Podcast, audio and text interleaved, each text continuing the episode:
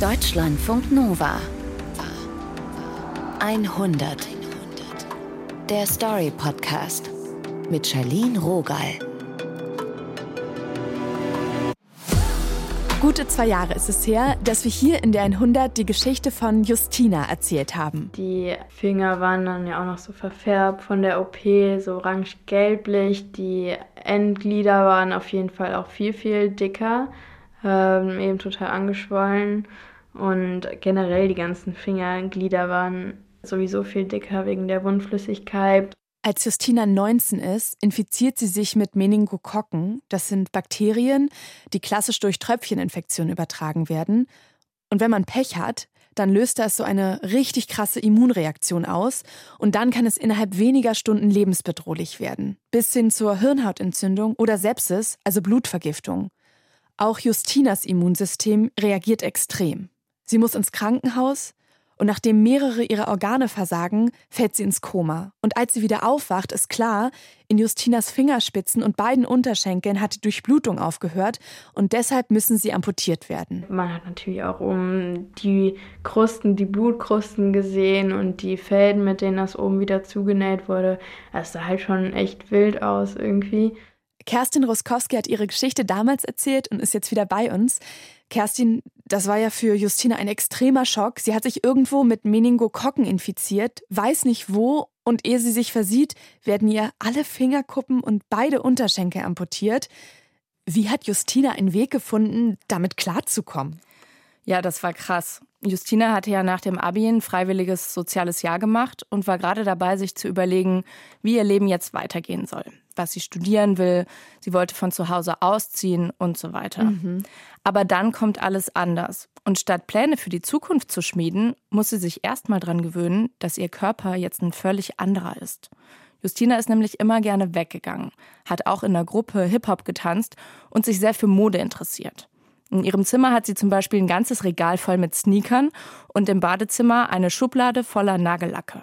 Und nach den Amputationen kann sie damit natürlich nichts mehr anfangen. Ja, weder mit den Nagellacken noch mit den Sneakern. Mhm. Und das wird ihr so richtig bewusst, als sie nach drei Monaten im Krankenhaus endlich nach Hause darf. Bei ihren Eltern im Flur hängt nämlich so ein großer Ganzkörperspiegel. In dem hat Justina früher vom Rausgehen immer gecheckt, wie sehe ich aus. Und das macht sie auch, als sie nach den Amputationen zurück nach Hause kommt. Im Rollstuhl. Und da habe ich mich dann auch das erste Mal so komplett vom Kopf bis zu den nicht vorhandenen Füßen gesehen. Das war natürlich dann so, wow, sind das gerade meine Finger, die da so komisch aussehen? Sind das meine Beine wirklich, die nicht mehr vorhanden sind oder nur noch halb da sind? Unvorstellbar ist das. Wirklich unvorstellbar. Und ich fände es so verständlich, wenn sie einfach dann aufgegeben hätte. Aber genau das macht sie nicht. Nee, überhaupt nicht. Sie hatte nämlich ihrer besten Freundin Jule versprochen, dass sie mit ihr zu deren Abiball geht.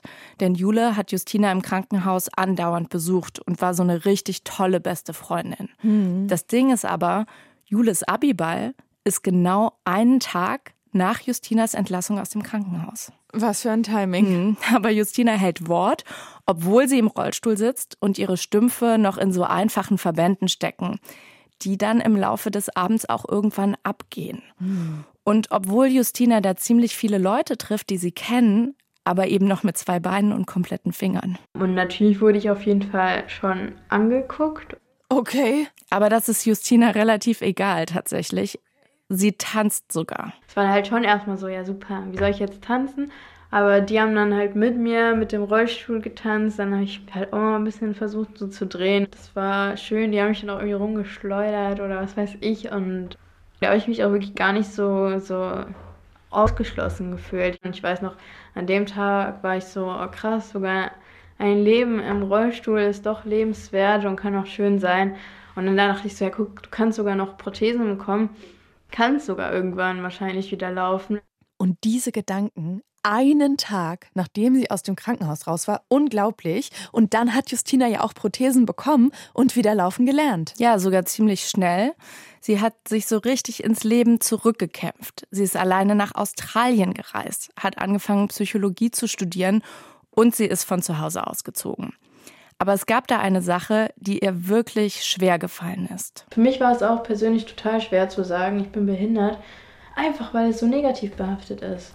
Und solche Prothesen ist, ist immer leichter zu sagen, ich bin behindert. Ja, ich bin jetzt kein Teil mehr der Gesellschaft. Ich bin irgendwie ein Aussätziger der Gesellschaft, so irgendwie außerirdisch und nicht normal. Harte Worte, aber auch eine harte Wahrheit. Menschen mit Behinderung werden ja wirklich oft noch anders behandelt. Und so lange ist es ja auch nicht her, dass wir als Gesellschaft angefangen haben, über Ableismus, also die Diskriminierung von Menschen mit Behinderung, zu sprechen. Mhm. Wie geht's denn Justina heute? Gut. Sie hat gerade ihre Bachelorarbeit abgegeben und hofft, dass sie vielleicht für den Master auch in Köln bleiben kann. Mhm. Also Psychologie war auf jeden Fall die richtige Wahl für sie.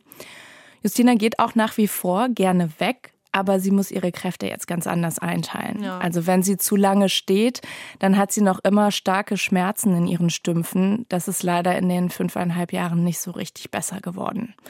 Und deswegen nimmt Justina eigentlich immer, wenn sie abends weggeht, einen Klappstuhl mit. Dann kann sie sich nämlich zwischendurch mal zwei, drei Minuten hinsetzen und dann hat sie wieder Kraft, eine Weile zu stehen oder auch zu tanzen. Doch manche Leute verstehen das nicht. Zum Beispiel, als sie vor kurzem in einer größeren Location in Köln auf ein Rap-Konzert wollte. Ich kann ihn über meine Schulter tragen, er nimmt nicht viel Platz weg. Wollte damit rein, mir wurde der dann aber von der Security abgenommen am Eingang mit der Begründung, dass es eben bei ähm, Brandschutz gefährlich werden könnte, was ich aber nicht ganz nachvollziehen kann, weil hätte ich meinen Rollstuhl mitgenommen, dann wäre das okay. Damit müsste Justina dann aber auf die Tribüne, wo sie auch nur eine Begleitperson mitnehmen darf.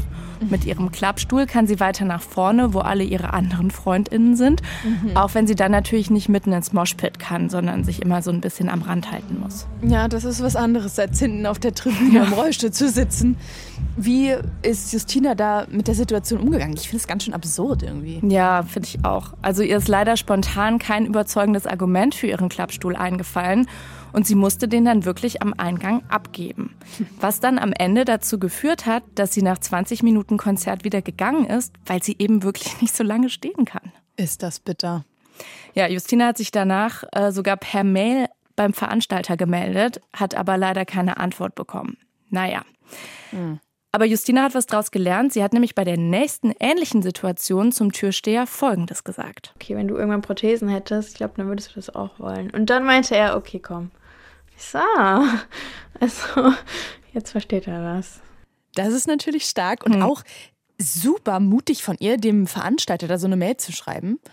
Nicht schlecht. Ja. Eine andere Sache, die Justina ja total wichtig war, waren ihre Sneaker und Mode generell. Mhm. Ist das noch so? Ja, auf jeden Fall. Also ich folge Justina ja auch auf Instagram und sehe da immer wieder Bilder von ihren Outfits. Also die stellt sie zum Beispiel auch gerne so nach Farben zusammen. Ich muss sagen, ich habe halt früher auch schon auffällige Outfits angezogen. Deswegen wurde ich tatsächlich früher auch schon angeguckt öfter mal auch ohne Prothesen. Denn ihre Liebe für Mode ist geblieben und da ist es ja auch egal, ob man ihre Prothesen dann sieht oder nicht. Und es darf auch mal sexy sein. Letztens hat sie ein paar Bilder gepostet, auf denen sie ein semi-transparentes Trägerkleid anhatte und auf dem man auch deutlich ihre Prothesen sieht. Und dann hat sie darunter geschrieben, die Leute werden mich wegen meiner Prothesen eh anstarren, also sorge ich dafür, dass es sich auch lohnt. Jetzt mit Prothesen gehört es halt so zum alltäglichen Leben dazu. Also das habe ich jetzt nicht verändert, ob ich mich deswegen jetzt irgendwie auffälliger anziehe oder nicht. Wahrscheinlich ist sie ja dann schon auch eingeschränkt. Also manche Dinge sind einfach tabu, hohe Schuhe mit Absätzen oder so. Doch, das ging lange nicht mit den Prothesen, die Justina hatte, aber mittlerweile hat sie einen neuen Fuß, den sie anders einstellen kann. Mhm. Und damit kann sie jetzt bis zu sieben Zentimeter Absatz tragen. Das ist sportlich. Mhm. Nur Pfennigabsätze hat sie damit bisher sich nicht getraut auszuprobieren will sie aber auf jeden Fall noch. Mhm. Was aber zum Beispiel nach wie vor nicht geht, ist Nagellack, weil sie ja keine Zehen und auch keine Fingernägel mehr hat. Und Strumpfhosen und Socken sind zum Beispiel auch nicht so einfach mit den Prothesen. Ja, klar. Ganz anderes Thema, aber es schwirrt mir gerade im Kopf rum. Mhm. Justina ist ja in ihre Wohnung gezogen. Ist sie dann noch zufrieden? Ja, sie genießt das total, alleine zu wohnen. Wobei sie auch nicht mehr so ganz alleine ist. Sie hat jetzt nämlich einen Kater. Mhm. Den hat sie sich im Tierheim ausgesucht und es war sofort klar, die beiden gehören zusammen. Der hat auch ein Bein amputiert. Und ähm, ja, dann dachte ich so, das kann ich doch ganz gut nachvollziehen. Oh, ein Katerchen. Richtig süß. Ich bin auch richtig Fan. Kommen die beiden denn gut miteinander klar? Ja, auf jeden Fall. Also anfangs war der Kater wohl noch so ein bisschen scheu, hat Justina mir erzählt. Aber mittlerweile kommt er jeden Abend zu ihr zum Kuscheln und ist auch neugierig, wenn fremde Leute vorbeischauen. Streicheln lassen hat er sich von mir aber nicht.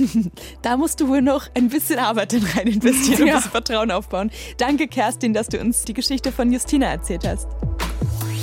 Deutschlandfunk Nova 100. Der Story Podcast. Jeden zweiten Freitag neu auf deutschlandfunknova.de und überall, wo es Podcasts gibt. Deine Podcasts.